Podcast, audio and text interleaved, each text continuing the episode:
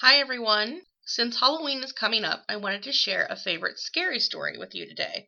Doll Bones by Holly Black is actually a Newbery Honor book from a few years ago, and it's a great story that will put chills down your spine.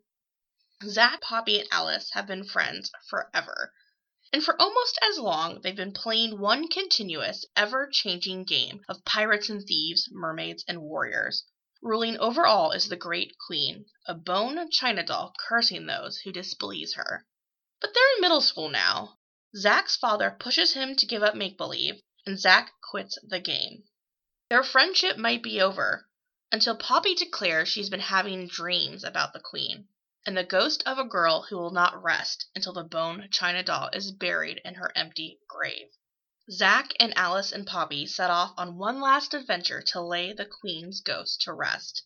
But nothing goes according to plan, and as their adventure turns into an epic journey, creepy things begin to happen. Is the doll just a doll, or is it something more sinister?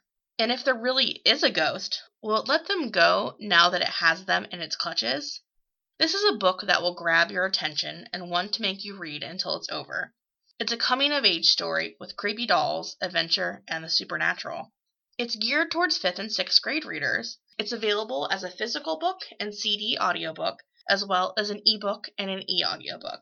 Check it out and be prepared to be spooked.